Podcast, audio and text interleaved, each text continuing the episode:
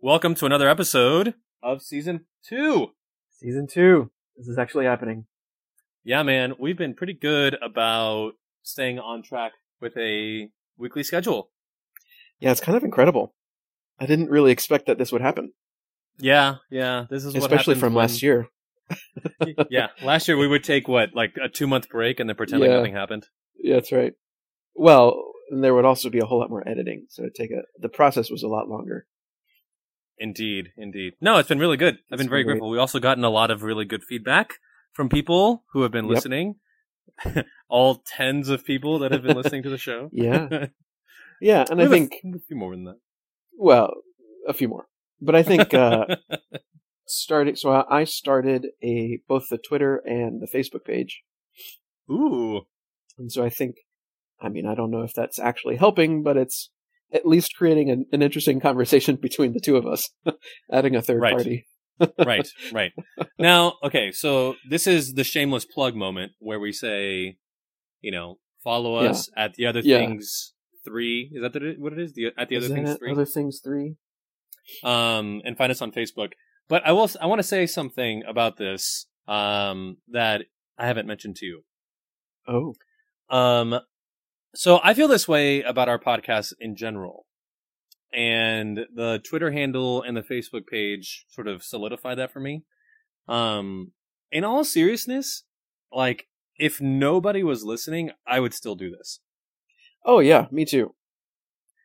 And Yeah, And I we've said know- before that this is just a, th- a fun thing that we like to do as friends. Yeah, and I, I appreciate that, and I also think that it's in an, in another way. Like, not only is it just fun to catch up and talk to you across, you know, time zones and across countries, but and you know, we're friends and we like to stay in touch. But also, one thing that always enters my mind is I think about why we're doing this. I think one, for sure, it's to have considerable conversation and quality of production and putting things out there for sure. But also, like, I feel like I'm learning about how to do this. You know, like Yeah. it's an educational thing for me of like, okay, because you and I were just talking before we started recording about like needing to promote, and I hate doing that. Like, I hate doing the Twitter thing, I hate doing the Facebook thing. Yeah, yeah, But like needing to be able to do that is something I need to learn if I'm going to do this in the future. And this seems like it's a skill that we're gonna probably benefit from in the long run to know how to launch, run, sustain, produce a show. You know what I mean? Yeah, yeah. I think the this isn't going away. Podcasts and technology and social media, Mm-hmm. and so to keep gritting our teeth and pretending like it's just a fad. I mean, you you and I have both had conversations with older folks that are still skeptical on whether or not the internet is going to be a thing in ten years. Yeah. Oh, I It's forgot like- to tell you this. there was I had a conference. Oh. Oh? my gosh, I had a I had a conference the other day, uh, and it was a good conference, and it was about some of the things that we were talking about a couple of weeks ago about the clerical abuse in the church and all that, but also just some of the trends uh, of how, how how to protect children, etc. That kind of conversation, which is very helpful and very good. But it was very difficult to sit through for obvious reasons with the some of the topics. But a very small piece of it that was very difficult for me was that the particular angle was uh, like the title of it was protecting children in this digital age um and and so that was the angle and it was just already like at the like right off the bat the language was digital age and at one point yeah, i kid, I kid you not i kid you not at one point cyberspace was used this is 1998. Oh my god. Oh my gosh. And God bless her, the presenter did a wonderful job, but just referring to the web and referring to the net and referring to cyberspace Oh made it difficult for me. And it's just one what of those things that as a movie? generation. 94. Sandra Sandra Bullock. Yeah, it's just there's a generational thing there in terms of language that I struggle a little bit with. And it's not an indictment on what we were talking about or the Right. quality of the presentation. Right, right, right. Those right. are both very good. It was just the language used is dated, you know? Yeah. Yeah, which when you use I mean, this is the problem that we're facing in churches a lot of the time is that we're using language that doesn't immediately connect with people because it's not the way that we speak. Now in church, it- well, you and you know, and the new, people are up in arms about the new translation still, saying that it's just not the way that people speak. And I think there, that's an opportunity to say, well, maybe maybe that's an opportunity for us to us to change the way that we speak to be a little bit more precise in our language. Hmm. But here with the with this topic with this issue of the internet, it's like, well, that's just a simplistic understanding that doesn't really get at. Hmm. And again, not to not to knock the content, but like we have it hasn't been referred to in those ways for a very long time. Right. Well, even just the notion of the internet. Uh, it just there's seems a behind.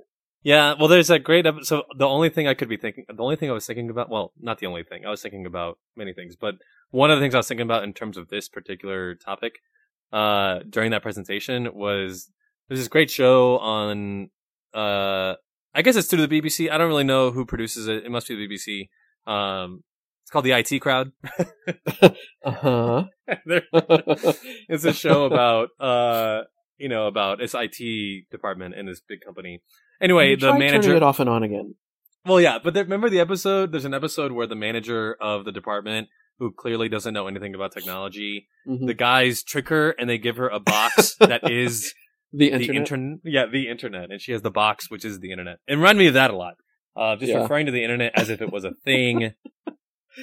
S- it's so like small. Yeah, but why aren't there any wires on it? Oh well, the internet is wireless. Yeah. Yeah, oh goodness. yeah. I've, well, I've I've been thinking recently about like how the internet is not a thing to me that is Uh-huh. separate from my existence. Like Yeah. like it's the world that I live in. Like I don't understand how to separate the two out. You know what I mean? Yeah. Yeah. I do, I do. And fortunately, this was something that I actually did want to talk to you about. Um, so maybe we could table that for now and then come back to it. Uh, Okay. Because I do want to, I do want to do a little check in to see how you've been doing. Ooh. Semesters, you're probably coming up on the end of the semester, huh? Well, I think you and I are going to finish the semester at the same time because we start Oh, later in the fall, uh, but then we start up together at the same time. I think in the in this no, so we start earlier than you in the winter, um, but we start later than you in the fall. That is all to say that we're going to end like a week and a half before Christmas. So I have I have about five more weeks of school. Okay, I think that's about the same. And then we Yeah. start back up on January 6th, I believe. Yeah, yeah, yeah. Okay, it's it's close to that for us too. Uh, but then in the winter term, I'll finish like in the middle of March or something. Um, Yeah. yeah. How am I doing? That's a good question. I I mean I alluded to this a little bit at the beginning of this season when we were talking a couple weeks ago when we were talking about your ordination and talking about your preparation for that. I I will honestly tell you that it this has been one of the hardest semesters for me in school, Hmm. and I think I think one there are many reasons for that, but I think one of the reasons is because I started the semester with in mind that okay, so I'll put it this way. All of last year I was just in school, just Yeah. taking classes. Yeah. This year now there's something on the horizon that I feel like I'm now preparing for. Um and it's not got ordination. senioritis. Uh, well, it's the opposite. So like, it's it's not ordination. So it's not the like running up against that deadline and like trying to make it on fumes like a senioritis. It's the opposite problem. I don't know. I told you this in August, but I don't know if you remember. But I was talking to the provincial about what comes next. Uh-huh. Um, and he he kind of greenlighted um a discernment process that I've been going through about applying to uh, a licentiate program in in spiritual theology. And when he greenlighted that, it was fantastic, and I felt very blessed uh, to be able to pursue that.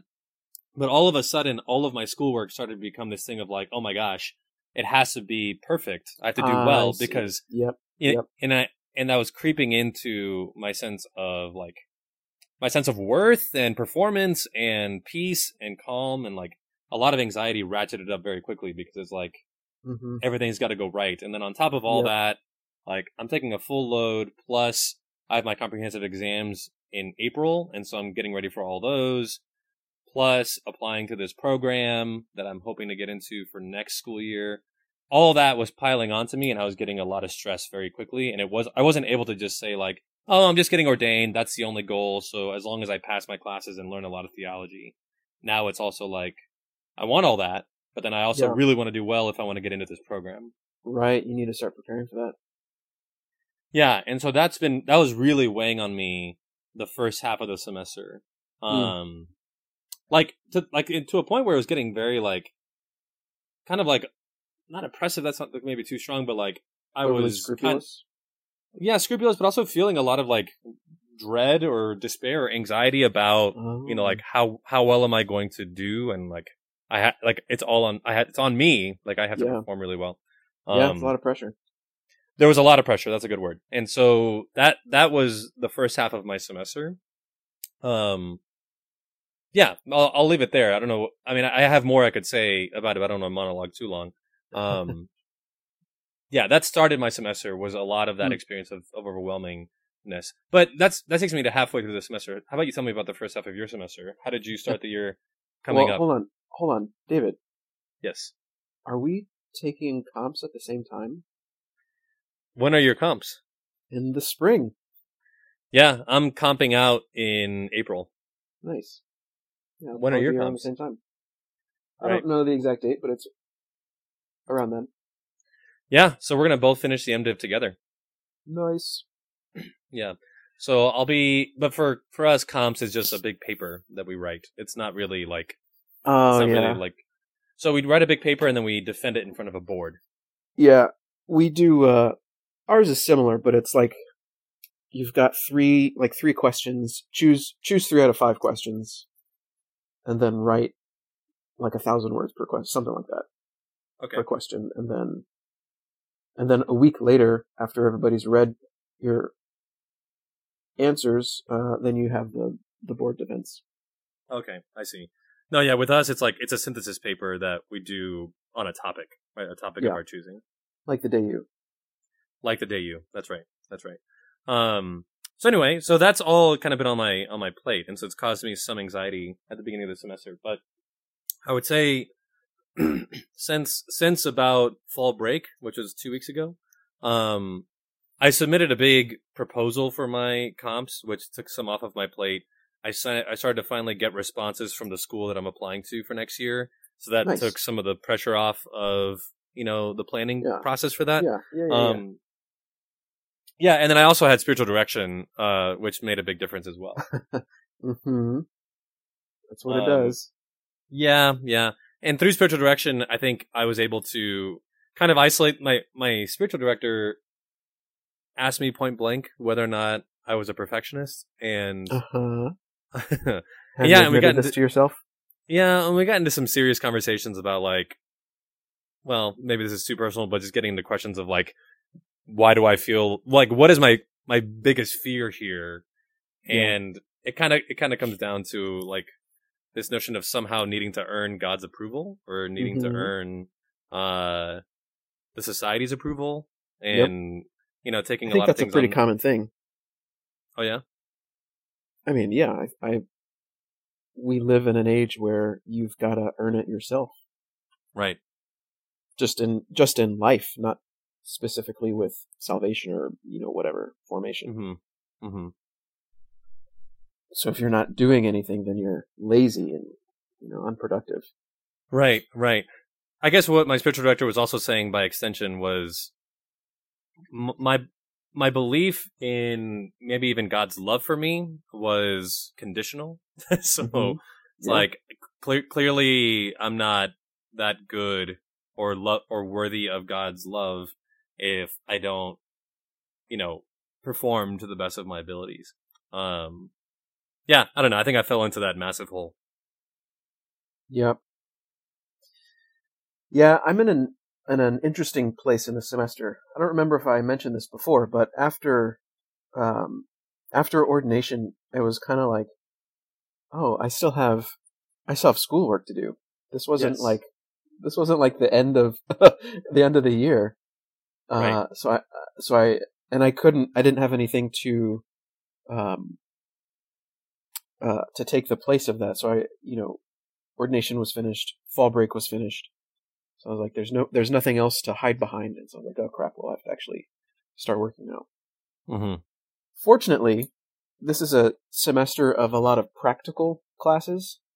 Hmm. So I'm not gonna, I only, I think I only have like two papers to write. Nice. And one of them is for the theology of the priesthood. So it's not going to be like a full on research paper. Hmm. and I'm you know so I'm actually looking forward to to digging into those papers and trying to figure figure some of that stuff out. Right. So I Right. s even though I do have a lot of work and I kind of had I had to in a lot of ways start my semester a couple of weeks ago. Unfortunately, uh, it's I'm still I'm still I think in a good place just because the things that I'm doing in my classes is like I said more practical. So I'm learning how to celebrate. I'm learning how to preach. hmm I'm learning, you know, all of this fun stuff. Sure. Tell me, can you can you run me through your classes? What are you taking? Uh, yeah, so I'm taking a, uh, a preaching class with the Order of Preachers. so I figured that might be a good a good thing to do since that's kind of their their thing. hmm Oh, and it's been so good. We started out by just reading, learning how to proclaim, and becoming more comfortable with that. Hmm. And coming up, we're going to start practicing. This sounds kind of silly, but I'm I'm all in on it. We're going to practice writing haiku poems in an attempt to really condense and to clarify what we what we mean, and to be able to say what we mean as clearly as possible That's cool. because I- mean I have a tendency to to get a little bit too wordy, Hmm. and that can confuse a lot of people. It confuses me when I'm speaking sometimes. Sure, sure, sure. Uh, and so yeah, and I think that'll be a fun exercise just to yeah to clarify, condense, Mhm, simplify. Um, so I'm looking forward looking forward to that. Um, the celebration class has been really interesting. Uh, I've only done one so far. It was a what was my practice? I practiced celebrating just a regular Sunday liturgy, Hmm. but with a blessing of the of the water at the Okay. beginning, and we got to use salt and everything. It was really cool. Nice. Um, and then coming up, my next practice will be an anointing at somebody's home. Oh, so what cool. happens when you get yeah what happens when you get called in to do that? Um, so a lot of fun stuff. And there's also a like a homework component. We have small groups that we meet in every week. So just kind of the, the daily kind of a practice as well. So that- fun. Is that like small group to for you guys to say mass together, or? Yep, yep. so it's like four of us and we usually we have time to do to run through two masses. So one there'll be two of us that practice that day nice? So how are you feeling uh, in terms of your presiding comfortable comfortability? pretty good. You know, it's you, you. I mean, you just can't tell because it's not the same as actually being in front of a real congregation. Right. Um, but saying the words out loud, saying the prayers, uh, just just doing that helps you to internalize them a little bit more. hmm And it surprisingly, it doesn't take too long. You know, as soon as you become somewhat comfortable, you start to relax, and it becomes less about cons- you. You become less concerned about what page you're on, versus what are the words that you're saying and how Sure. is- and how are you meaning them. Hmm. So it's really cool. Nice, nice. Yeah, I'm taking that class next semester, so I'll be doing my my presiding class. We call it Art of the Presider, which I don't know why, but sort of it's the art of Hmm. presiding styles, Uh-huh. which I guess is a a point of contention for some people that maybe there Oh, shouldn't really? be a there shouldn't be a style. There should just be Yeah, well- presiding.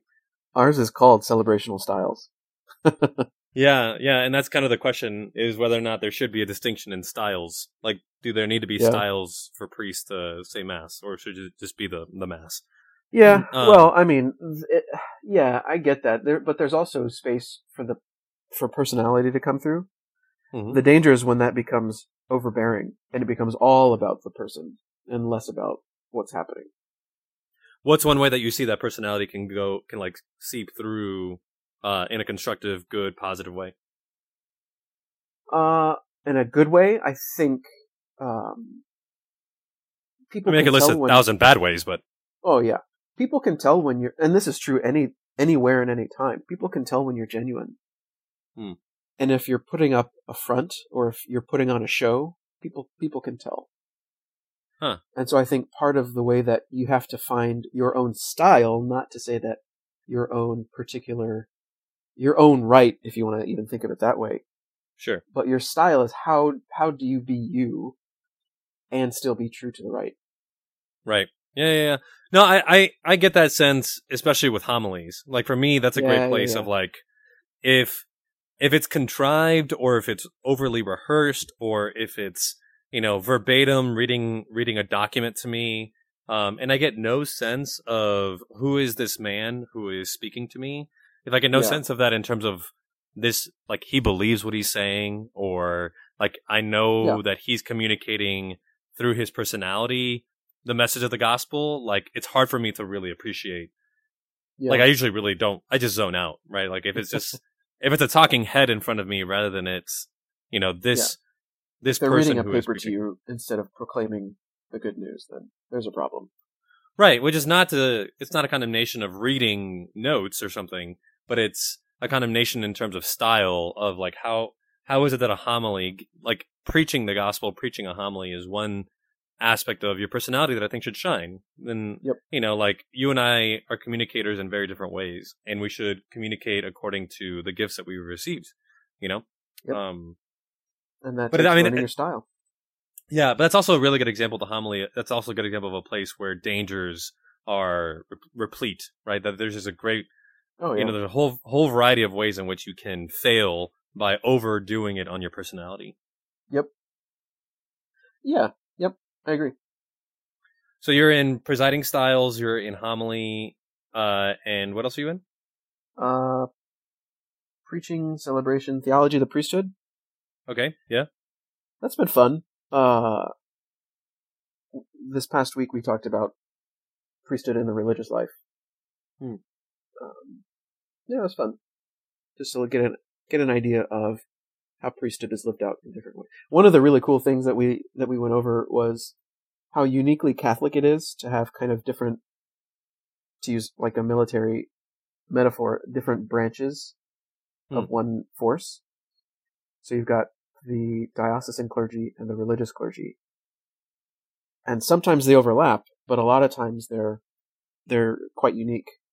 sure, Um, and to let them be unique, I think that's an interesting uh, way to think about it that I don't always do. I keep trying to say, "Oh, well, there's just one priesthood," which is true. Mhm. There is one priesthood, but 2 hmm two divisions, if you want to think of it that way. right, yeah. It's a it's a it's a place. It's an area of the church. I think that a lot of just sort of garden variety Catholics don't really know the distinction between diocesan and religious clergy, and sometimes I don't really know the distinction between the two. Um, even as a religious, just because I I do side with you know the universal priesthood of Christ. Like there's one priesthood, and so I participate in the priesthood of Jesus Christ. But but in the lived experience of our ministry, there's like, there's nothing different in terms of power or responsibility, but different way different spheres of influence and also different responsibilities in terms of how like we're not responsible for parishes and to the same extent that you know diocesan clergy are Yeah. or our relationship to the bishops is very different than that of a diocesan clergyman. Um, Right. And to bring it back to the military uh, language, you know, when we when we find ourselves in uh, Veterans Day or Memorial Day, we don't we don't split hairs and say, "Oh well, this is the Marine Corps Veterans Day" or "This is the Air Hmm. Force Veter- Veterans Day." Hmm. We honor we honor veterans, period. Sure. And so sure. and so and to take it even a little further, you know, you wouldn't you wouldn't expect um, something that's typically done by the Navy to be done by the Air Force. Hmm. So you're not going to have pilots down in submarines because they're two different functions. But their Right, right. their goal is the same: the protection of the country. Sure, sure. No, that's good. That's a good analogy. Um, yeah, that that came to mind a couple of years ago. I think it might have been in 2009 when Pope Benedict declared it the year of the priesthood. Um, that year, I think that he extended the patronage of John Vianney from that of diocesan clergy to all of the Hmm. priesthood. So Hmm. he he's the patron saint of all priests and not just the patron saint of diocesan priests. Um, and, I, and that struck me then. Uh, it stood out to me just because it was making a statement about this is a man who lived out the charism of the priesthood, irrespective of what branch of the priesthood he Right. belonged to. I mean, he happened to be a diocesan man, but he lived the the life, the vocation of a priest in a way that was universal. Right. You know what I'm just remembering? No. Didn't we declare this to be the year of the priest for us? Oh, we did. Was that at the end of season one? I think it was. Oh yeah, this is the year of the priest. what does that mean to you? Uh, this is well, it, it was supposed to be, and I think it's true. We have been doing this, just not explicitly, as explicitly as I had hoped. But uh, yeah, the year before ordination, we gotta, you know, we gotta start nailing down these habits and. Oh yeah, yeah, yeah. So like, I made it a priority to pray all of the office and finally Uh-huh. get that as a habit, and I think I have. I've gotten really good at praying Nice. all of the hours, all day, every day, uh, which has been really good. And then I bought myself some albs, which is really good. Ooh, yeah. Um, so yeah, we're gonna we're gonna do this thing. yeah, maybe we should. uh Maybe we should put a pin in that and, and think about it some more and talk about it next next time. Sounds good. I want to hear about your fourth class because you didn't mention your fourth class. Ooh, my Tolkien class. Yeah, that's like the only class I actually cared about. it took you 20 minutes to get there. Come on, man. uh, yeah, it's been pretty great, honestly. We just started watching the movies in class. so you said this is ju- this is a Tol- a class on Tolkien. yeah, so th- it's called Tolkien Religion and the Arts. Um, so we're looking at a lot of his his own personal sketches. He did a lot of watercolors, Hmm. and seeing how that's um, how that's influenced the if it has just the way it's influenced his stories. Um, but then also getting into talking about some of the theology that you find in in the Lord of the Rings and the Silmarillion. That's cool. That's really cool. Yeah, it's been a lot of fun. My my project, my final project, is going to be looking at. Um, I don't want to give too much away, but looking at the trees, the two trees of Valinor, Telperion and Laurelin. No idea. they sort of they sort of stand as the as the foundation of cosmology. Okay.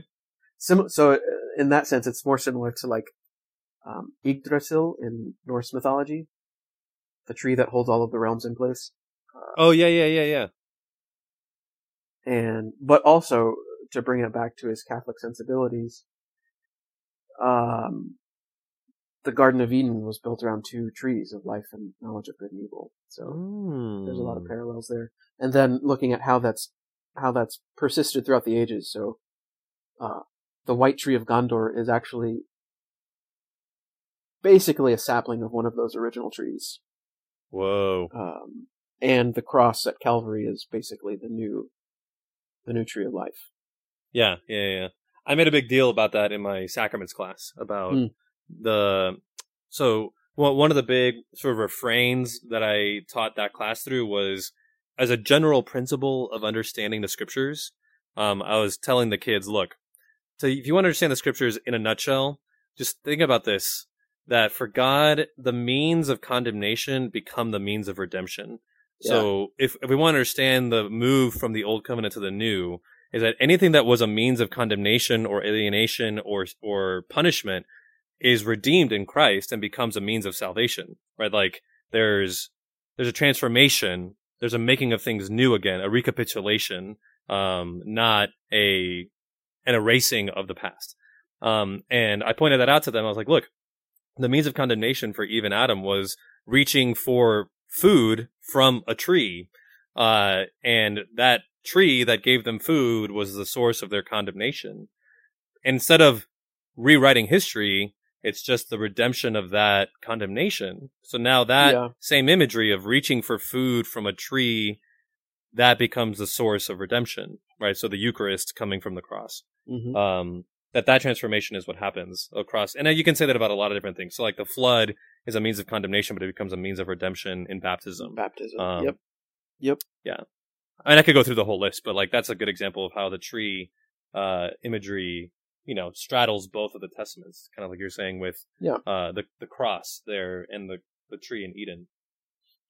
Yeah, so I'm excited to write that paper. It'll, it'll be, you know, the the temptation, I think, and it would make it a bad paper would, be just to to draw a strict comparison between what Tolkien did and what we find in the Bible.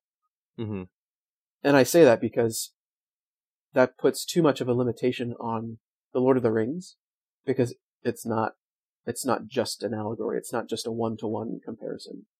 No, no, Uh, no, no. And so and so my my goal is to look and to look at his art. Some of his earliest art is um and the things that he's most concerned with are are are trees and plant life and the natural world. So I'm, uh, my hope is to look at how how that has ha, how that influenced the writing of the stories.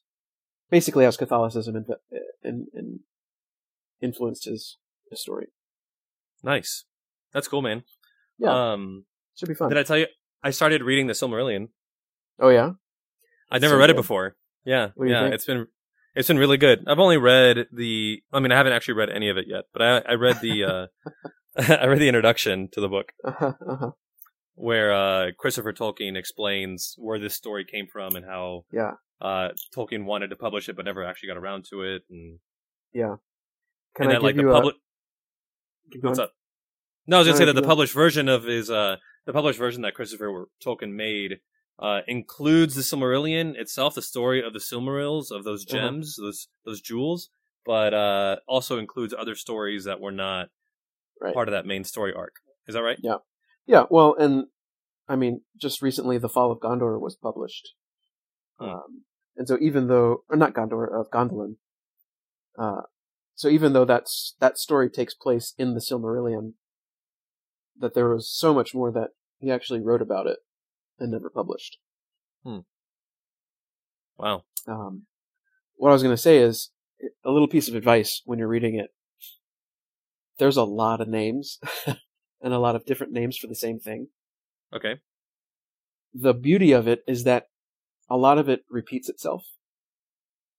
So like once you get out of the the very first part's called the Ainulindalë, and once you get out of that, there's kind of a repetition of what had happened. Hmm. Uh, and so my recommendation would just be keep going. You know, if if it starts to get overwhelming, push through, and you'll start to you'll start seeing those names come up again, and it'll you'll start making those connections. And nice. then Thank you. Yeah. and for the second then for the second reading you're like oh, okay now this is making more sense sure. Sure. It's like the Um, bible you just got to read it a couple of times Yeah, that makes sense. That makes sense. No, I'm excited. About, I, I I needed something to read that wasn't school related. Uh, and and this seemed like a really good not school related thing to read. you could also jump it's similar to the bible in that in, in this way as well you can also jump around like i would i would actually recommend you go to Beren and Lúthien first Okay. well maybe read the Ainulindalë and then go to Beren and Lúthien just because they're two really great stories Sure, sure. Um, cool. Yeah, I'll do that. I'll do that. So th- those are your four classes, right? Those those four. uh yeah yep and then the painting one is kind of an, an addition to Nice. You want to hear about my classes? yeah I well, so most of my classes are all requirements, um, which is very frustrating. But um, you know, it's like I'm an intro intro to Old Testament class, which I've never took, so I need to take. Um, I am in a class on. Gosh, what else am I in? Oh, okay. So intro to Old Testament. I'm in a class on the Psalms. Uh, I'm in a class on the Synoptics, Hmm. and I'm in a class on medieval Christianity, and I'm in a class on pneumatology. nice Um, and then on top of all that, pneumatology is to the people Yeah. out there that might not know. yeah, yeah, yeah. Um, I'll just say briefly though, I'm also taking voice lessons Oh, on the cool. side. Ooh, I need that. Um, yeah, and then um, I had been taking saxophone lessons, but I stopped doing that because the semester got a little overwhelming. Um, but uh, yeah, so pneumatology, it's it's a branch of Trinitarian theology that focuses on the Holy Spirit. Uh, So the Greek word in the New Testament for spirit is pneuma, and pneumatology is the study of the Holy of the study of the Spirit. Um, and it's going to count as my Trinity requirement because you can't talk about any one member of the Trinity without talking Right. about the relations Right. between the three. And so, um, I've been, the whole course has been about who and what is the spirit in relation to the father, the son, and creation. Like Yeah. all of, all of those questions. And it's been really cool just because I've never really studied Trinitarian theology in depth. And so this has been kind of a fun, thing. But I'll tell you, uh, I think the best part about it for me is that it helps me kind of look forward to my my program next year in spiritual theology. Oh, Uh, because I don't know about you, but I kind of get the sense often from people that if you tell them that you're going to study spirituality or spiritual theology, oftentimes that's interpreted to mean that you're going to be studying psychology slash Yeah. uh, like practical spiritual direction or Yeah. retreat retreat ministry, um, which is all good and all necessary. Um, but I was counseled by some mentors uh, this summer, and they were saying that one of the things that's most needed right now in the church is, not, or at least in the society, is not just practitioners of the spiritual exercises and our charism, but sort of intellectuals engaging Yeah. our charism. Yeah. Um, which for me is a very cool invitation to say, how, how is it, maybe this is a little too nitpicky, but how is it that spirituality is not separate from systematic theology? Mhm. Um, or to put it in more simplistic terms, perhaps, how is it that we don't divide the heart from the mind? Um, that I think that there's there's been a divergence between the two, and I find that working in spiritual theology uh, is a good opportunity to bridge those two in in our in our study between the mind and the heart. And I think spiritual theology can be informed tremendously by a theology of the Holy Spirit, because Yeah. yeah. when we when we say spirituality, what what does the word spirit in that word refer Mhm. to? I mean, does it refer to my spirit? Does it refer to Yep. the spirit of God? What what are we talking about? Um. So anyway, Yeah. that's been really that's been really cool. That's been a really cool class. Um. I would say my other my, my scripture classes have been mostly good. I I like my Psalms class in that I get to study the Psalms, which is cool. The class itself is okay.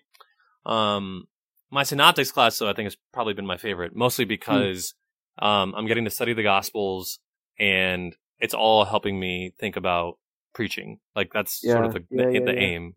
Um, no, yeah, so that's been really good. But the classes have been mostly just things I need to take to finish the degree. So there hasn't been a lot of yeah, there hasn't been a lot of enjoyment that in in terms of a Tolkien class or something.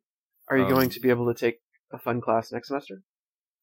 Yeah, so I I I managed to reshuffle my schedule, and I, I do have requirements. So like I had to take a class on grace, I had to take a class on um the sacraments, and I had to take like a the- like a theological field reflection course on like our pastoral ministry. Um, and then a fourth requirement, but I'm actually looking forward to it, is the presiding class Oh yeah. and but then I have a free elective, and I've been trying to decide what to do with that elective, Hmm. and I think I'm going to take uh, homiletics as my nice. elective. Nice. When Yeah. do you do confession? Oh, uh, so our confession practicum is at the end of the semester for a full week intensive. Oh, So I'll finish my five courses and then take that one course over the course of a week, and then I'll do comps, and then I'll be done. I see. I see. Yeah. Nice. Yeah, so it's been good. So you've uh, described for me your classes, but I mean, how have you experienced all that? Are, are you stressed out, or are you feeling pretty good? Well, hold on. Slow your roll. You said something. So speaking of, you said something that uh, that I want to bring back up. Okay. You mentioned that you were you had given up your saxophone lesson because the semester has been too overwhelming. Uh, yeah. Is that was that a good idea? I mean, it was probably necessary. I don't think that you would do that if it wasn't, but Well, it was one of those things that wasn't really a choice. It was just kind of yeah. I it just I stopped going kind of thing. Um, Uh huh. and yeah, I mean, all things being equal, I probably would have preferred to keep that going and get rid of voice, just because I don't have any prospects of being a good singer ever. But I'm a pretty I'm a pretty decent saxophone player, and I feel like at the very least there's something there. I think the reason I kept voice was because of the practicalities of singing mass later on. Yeah. Yeah. Um, yeah, I'm not proud of that, but I just, I mean, you have to be prudent too, and say Mhm. you need you need some to cut some things sometimes. Um, I mean, it's one of the unfortunate side effects of being overwhelmed is that things that, at least for me, that things that matter to me tend to be the first things to go. Yep. Yeah, I had a similar situation this week. Well, uh, so I had a presentation yesterday on Thursday, and I also was preaching at the morning mass yesterday on Thursday. Hmm. Hmm. And the f- the first part of the week Monday, Tuesday, Wednesday is super busy. I usually have assignments for each one of those classes. Mm-hmm. And so I'm just w- at work and I've got ministry on Tuesday night. So there's just a lot to do on those days. And my painting class is on Wednesday evening. So the one time that I, before this started, the one time that I did have kind of a, an evening just to crank out some work is now taken up with this extra thing. Hmm. And so, But it's a thing. week- It's a thing that you love, right? The painting. it's a thing that I love. Yeah. So this week I was thinking, God, I, I really need that extra time, that extra three hours just to, to, pre- to better prepare my homily, to finish, put the finishing touches on this presentation, you know, et cetera, Right. et cetera. Um, the, this is kind of embarrassing to say. The thing that really kept me from just not going was, it was kind of an expensive, it's kind of an expensive class. sure. And just to give up on it was like, well, that's kind of a waste of money. right. uh, well, so you paid for all of it at the beginning. Yeah. Yeah. Okay. And so it's like, okay, well, I'm not just going to not go because I paid all this money. Whereas the real reason should have been, this is something that I really love and Mm. I don't want to not do it. Even though Well, I- I'm not planning on becoming an oil painter, but it's, it's still something that I need to Hey, what, whatever, whatever puts you there, whether it's guilt for spending money or, you know what I mean? Like, it doesn't matter Yeah. at the end of the day. If you think about just in terms of the effect, you're in this case, we're not, we're not. Let's let's eliminate all delusions here. We're not the virtuous man, right? We're at the very, Yeah. at the best, we're like the man who, out of a certain obligation, does what he knows is best, but doesn't want to. Yeah. At the very best, Yeah. at the very best, we're that. We're not men of Yeah. virtue, really, when it comes to these things. Yeah. Yeah. So thankfully I, I kind of stuck and I, oh, it was such a good, it was a good session. Um, and I'm so glad that I, that I actually pushed myself to do it. Um,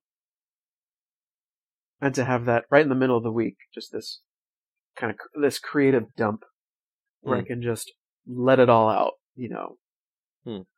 And not worry about papers and not worry about all of that, all of the normal stressors.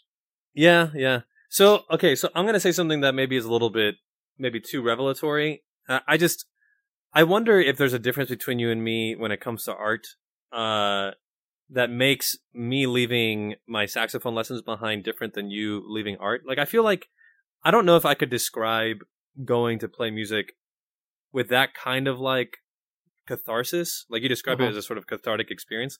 Uh, Yeah. and I and I've I've lived with you before, so I know that when you paint, you like go into this tunnel of like or this like cave of just creativity, and you put your music on, and you're able to just thrive in that in the sort of introverted way. Uh-huh. Um, I've just I've never had that kind of infection or that kind of like Yeah. fever um with art or with like an, by by analogy it's the same sort of thing but with exercise i've never really had that that fever to like Mhm. you know if if if i was allowed to i'd be running to go do that right now. Yeah. um so i don't know. It makes me sort of curious of like you know i have some friends who would probably yell at me for saying this but it's like i don't know if i'm an artist. Like i don't know you know? Like i don't know if Well, that's is everyone an yeah. artist? Is that even a, is that a thing? I mean like or is that just wishful thinking? Yeah, it is a weird thing, you know, and it's like, cause, and I noticed this with, with me, and you ex- actually explained it very well. Like I do kind of, it was interesting that you, you mentioned the introverted thing. Uh, and I think that's very accurate because I do, to the extent that, you know, I hear a lot of people when they work or they, you know, they play music or whatever it is, that that's a time to, to think and to work out things or to like listen to podcasts or do anything like that. Mhm. I can't do that because I have no idea what's going on. Like I just can't focus on two things like that. Hmm. So what usually, and th- I think this is part of the reason why, uh, so this might sound a little weird to those of you out there who don't know, I really like heavy metal music. Mm. Uh, and I usually listen to like really extreme, kind of like death, kind of like death metal stuff while I draw. Mhm. And it's not so much.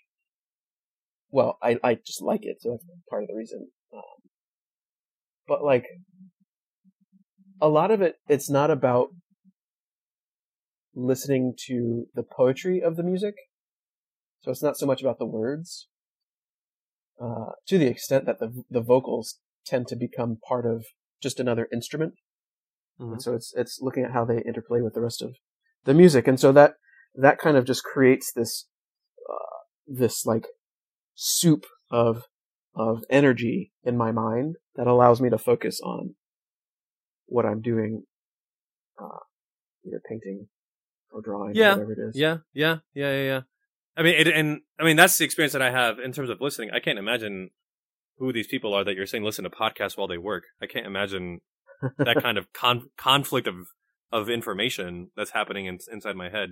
Um, I mean, I listen to brown noise because that's Yeah. Like the only thing that I have found that or rain sounds that helps me like sufficiently numb my brain to all thought except Yeah. the thought of the thing that's immediately before me. Yeah. Um, it sounds like you're describing your music in the same way. It sort of levels the playing Yeah. field or like it Yeah. levels out your brain a little bit to where you can just Yeah. focus on this. Yeah, yeah, yeah, yeah. Death I will say though, noise. as as as far yeah, I love me some brown noise. As far as like activities go, though, there is a certain level of obsession or retreat or whatever that you can demonstrate as an artist that I've just never really been able to find, or people like gym rats can do with the gym. Um, I've never really found that. You know, that Hmm. kind of like this is With the music? place where I. Yeah, I've never found that with music. I maybe I'm still looking for that. I'm not really sure if I know what that is for myself. Um, I mean, being around other people in a social in, engagement environment is always something that I kind of run to. Um, I feel like I've grown up a little bit to where I don't have to be around people all the time. Uh-huh. Um, but yeah, I don't know. I've just never really been good at sort of the introverted recreational things. well, like you know, like one of the things, one of the guys in our province who's a musician, and actually, as part of his ministry, he would go out and play either in the subway or in a. He had this like this little barbecue restaurant that he would that he would sit out, sit outside and play the blues. Uh, oh, is this uh what Frank Coco? no, no, no, no, someone else. Um, somebody recent that was in Berkeley. Oh, I know him. Yeah, yeah, yeah. Um, I got you. So uh, yeah, I think there are, and what you're describing seems like you need that that interaction and playing, performing in that way. I think. Have you ever thought about doing something like that? I haven't. I mean, I have a million excuses why that wouldn't work. Um, Toronto seems like a good place to just go out and play on the street. Yeah. No, that's true. That's true. I'll have to get that some thought. I part of it is also like with music, I often feel a little bit exposed. Like Yeah. I So I'll I'll give you the only thing in my life that I know for sure well, maybe uh, there's a couple of things I can name that are in this category, but I think that I'm really good at that I would gladly do it in a moment's notice. You know, like if you and I find a lot of life in. For me, Uh-huh. one of those areas is preaching. I love preaching at mass or, you know, in the community. And I feel like I'm okay at it, pretty good at it. I get a lot of life out of it. And I feel like I can be very creative with that, um, as a craft. So I, I enjoy that a lot. And I can imagine that being a place where I, like, don't really have to feel stressed about doing this thing. Um, with other kinds of things like music or singing or even reading, I often find that there's a certain level of like needing to ratchet up my like scruples of performance because I'm not entirely confident that I'm going to do it very well. Yeah. Um, dancing is one of the other ones where I feel like I I can do that without any sort of concern for how good am I because I feel like I'm pretty good at it. Um, I don't know. So it's maybe just a matter of finding the right activities. Maybe I just haven't found the right activities yet to help me help me do that. Yeah. You know, like I, I've never been good at painting. I've never been good at drawing. I imagine you're not very good at dancing. So like, I, yeah. Well, I mean, I think it's worth investigating because you know we've had conversations of stress before, and it and if if we leave it unchecked, then it leads to some pretty dark places. right, right.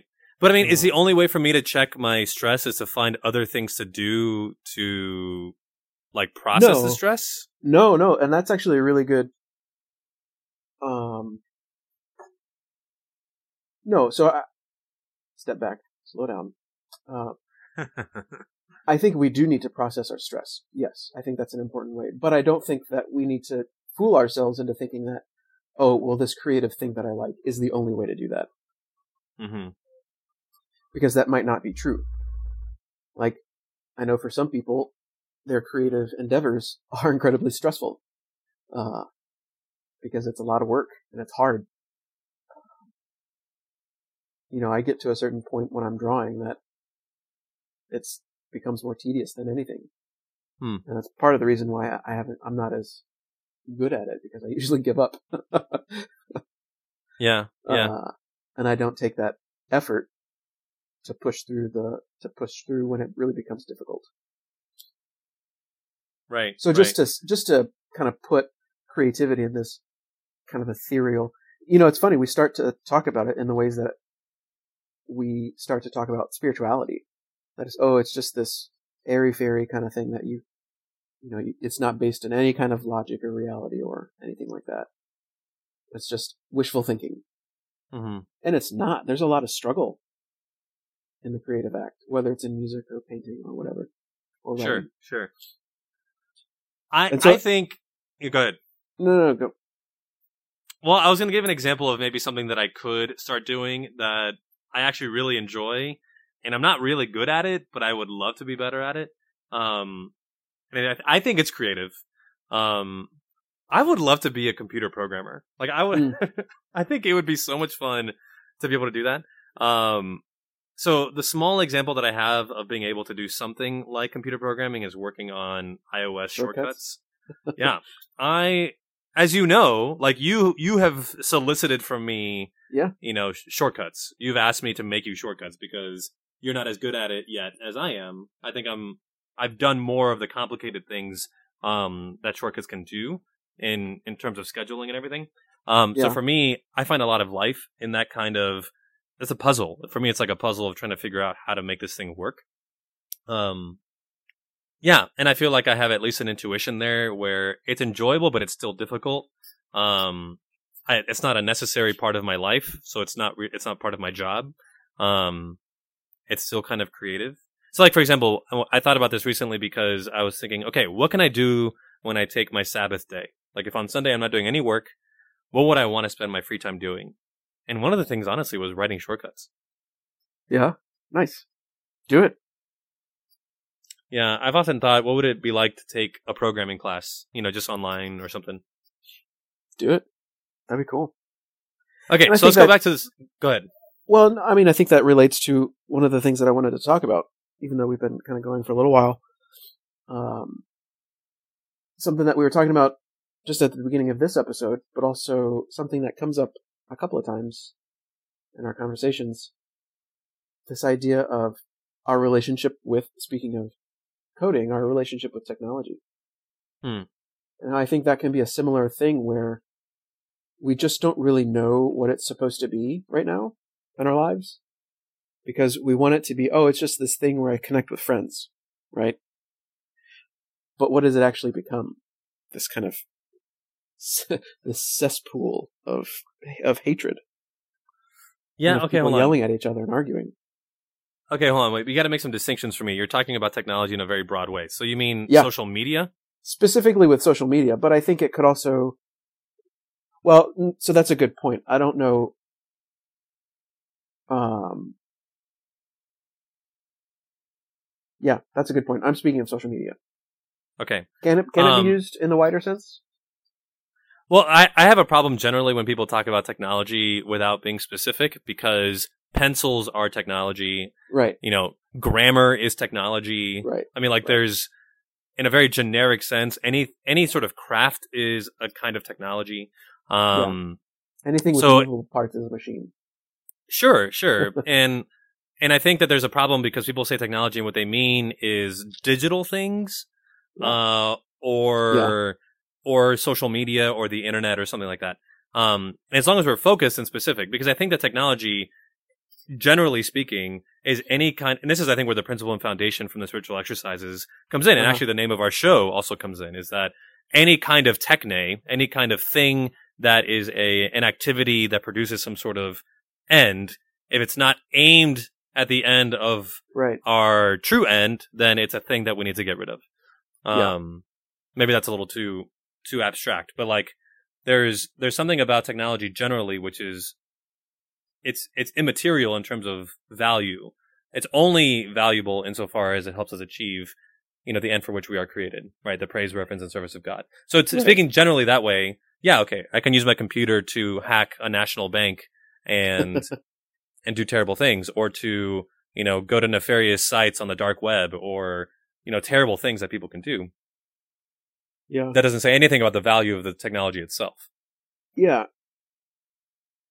Yeah, and you know, last episode I talked about I I tend to be a social media apologist. Um in terms of pe- I see a lot of people just running from it because it's it can lead to bad behavior. Okay, hold on. I, I want you to speak plainly. Like, what what are you what are you seeing happening? What are you diagnosing? What bothers you? So, well, okay, hold on. But but what I do want to say is I'm not just saying that we should be all in all the time with technology or with social media, sorry. Okay, so you want to focus on social media. Yeah. Okay. Yeah, social media. So I'm seeing, and I just had a conversation last night where people are talking about deleting their Facebook accounts and get rid of getting rid of Instagram and Twitter and all of this because you know in our overly political saturated world and overly divisive world that we live in right now, rightly so, people get upset and there are arguments and there's also the vanity aspect where I'm worried about kind of what we were talking about earlier. I'm worried about listens and promotion and all of the things that don't really matter. What matters for us in this moment is having a conversation with a friend. Yeah. Everything else is is bonus. Mm-hmm. So when we start focusing too much on the negative side of it, then it makes sense. Oh yeah, well I just need to cut that out of my life. These are the other things that do not lead me to my end, so I need to get rid of them. Mm-hmm. point blank. Period. And I just don't think that's right. Now, I will say that, uh, and we've both talked about this, Facebook is not a place that I like to be for a lot of those same reasons. It's And I think oversaturated. It's very Yeah. political. So I think, but I think there are ways in which we can still be a presence online, but not be a, a presence everywhere online. So, for example, some people really are all in with the Facebook platform. Great. That's really not where I am. Uh, but, well, and I'm really not that good at Twitter either, so I don't really know what to do. That's kind of a weird place that I'm in right now. Sure. I see it as a need and recognizing that I'm not very good at it. And seeing other people that may be really good at it, they're running away from it. It's like, ah, Hmm. I I, but, okay, okay. I don't understand why you struggle with it. Like, I don't understand what the problem you have is with people deleting all their stuff. I just don't. I don't get that. Well, it's it's the problem, you know, like to put it sort of anecdotally, you know, what happens when all of the Catholics give up social media for Lent? Well, then, the heretics no- have free roam, free reign. Yeah. then there's no voice of reason. And like we do Hmm. need to be that voice of reason in a chaotic world. Hmm. So you're saying that like so maybe to be a little bit political here, you have kind of an aversion to the what people have called the Benedict option of like the removal of ourselves from society Yeah. and and the alienation from the world because because any effort there has been has been in you know not it's been immaterial. Right. Well, so you're, yeah. you're kind of against that move. Well, to an extent, I think it's important on a regular, and this is why I think regular fasting is so important. We need to constantly be reminded that we're not just running away for the sake of running away. It's a retreat. It's a retreat, right? We're, we're recollecting ourselves so that we can go back into the field and be that presence of Okay, so you're ag- you're against the all or nothing. Like you like the idea Yeah, of yeah, taking yeah. you're you oh, like the idea of taking breaks. Oh yeah. And take as long as of a break as you need, right? It's like But don't let that- healthy. But don't let that turn into a I'm Is it a leaving this because it's yeah, a way. it it just seems like a move dominated by fear, and I don't think we should be motivated by fear. So your problem is with the intention, not with the action. Uh, yeah, Yeah. Because you have no problem with deleting accounts or muting accounts in and of itself. You have a problem with doing so because you're throwing your hands up in the air and saying, look, this is useless and all it's doing is causing me woe and problems and I'd Right. rather just not be there. right. When it's clear that it's not useless, like this is this is a place where people are, Hmm. and to run away Okay. from that just seems ugh. Right. Okay, so I'm going to defend your point in two ways. One, uh, and I'm channeling a lot of Bishop Barron here because I've been listening to a lot of his stuff recently. One, uh, he has this huge thing about like we have this imperative as Christians. I mean, it's just this is the gospel. This is Matthew 25. You know, the Great Commission: go out and preach the gospel to all nations. And so he sees that as a very serious call that we have just neglected. That we don't. We just don't preach the gospel. Like we run away from the opportunities and the the places where we maybe uncomfortably are being asked to speak out uh, in defense of the gospel, we just run away from those opportunities. Um, and so there's an imperative. There's an imperative to preach the gospel. That's the first thing, uh, which I think defends your point, is that if we're motivated by fear, fear of the world, then we're failing to live up to the imperative of Christ to preach the gospel. Um, the second point is that you said this is where the people are, and I this this gets back to my whole thing at the very beginning of this this episode is that I don't like it when people sort of like compartmentalize the internet in in a box somewhere over there in the corner of the room that exists separate from my own reality. Um, I'd be willing to maybe go all in on the internet and say, then we need to have a paradigm shift and say that is the that is the marketplace. That is the Yeah, Acropolis. That's where the people are.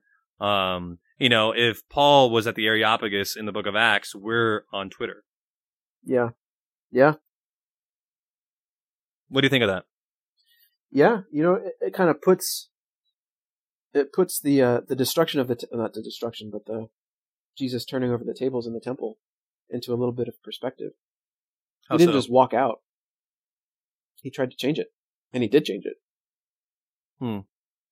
He didn't see the money changers and saying, "Yeah, this isn't going to lead me to a good place." So, to the cross. Uh, so I'm just going to back away slowly, or delete my account Right. So why are you talking about this after we talked about stress? Uh, Because- connect the dots for me. Yeah, so I think a lot of us, when we start to overuse social media, is be- usually because we're stressed, and this is a way of getting away from kind of that cathartic artistic experience we were talking about before. That would be a, a, a good way of dealing with stress. I would say oversaturation of social media is a negative way of dealing with stress. Hmm. Because you're you become consumed by other people's lives, um, and what other people think of you Okay. uh, instead of an actual engagement with those people. Hmm. Uh, and so, and I find this, you know, I'm, I have a time limit on my Reddit account, um, that limits me to an hour a day. And just with that, that's, that means I'm on there less than an hour these days because I know, I subconsciously I know, oh well, I can't spend too much time because I don't want to waste all of my time. hmm Um, and so it's been it's that that little thing has helped me to to lessen my use, but not to run away from it completely. Okay, because you're saying that when you experience anxiety, perhaps, then you can you can waste all of your time pacifying Yeah. your anxiety just on, Yeah. online. Yep. And that and when guys do that and then they react by saying, No, no, no, no, no, this is bad, get rid of all of it. So like we Yeah. we overcompensate. Yeah, and there are little ways I think that we can kind of mimic the retreat experience on a smaller scale, so that it's not we're not just waiting for that annual eight days of silence or um, you know the Friday without meat or whatever it is. You know, the time limit on on particular apps. Okay, that's a good way. I don't have uh, Twitter and Reddit are the only social media apps on my phone. Mhm. Facebook is something that I just go through the through my browser, and it's just difficult enough that I don't want to do it very often. Yeah. Uh, so I end up not doing it very often. Um, but I still go and check it regularly uh, because there, again, there's there are good things that can come from that. I don't want to just run from it. Right, right, right. Um, Um, yeah, I I think that what one thing that I'm going to do this Advent is I'm going to get on Reddit every day and I'm going to try and make a post every day yeah, because and I think that's something that we could, sh- well, we should be doing, but we could be doing much better.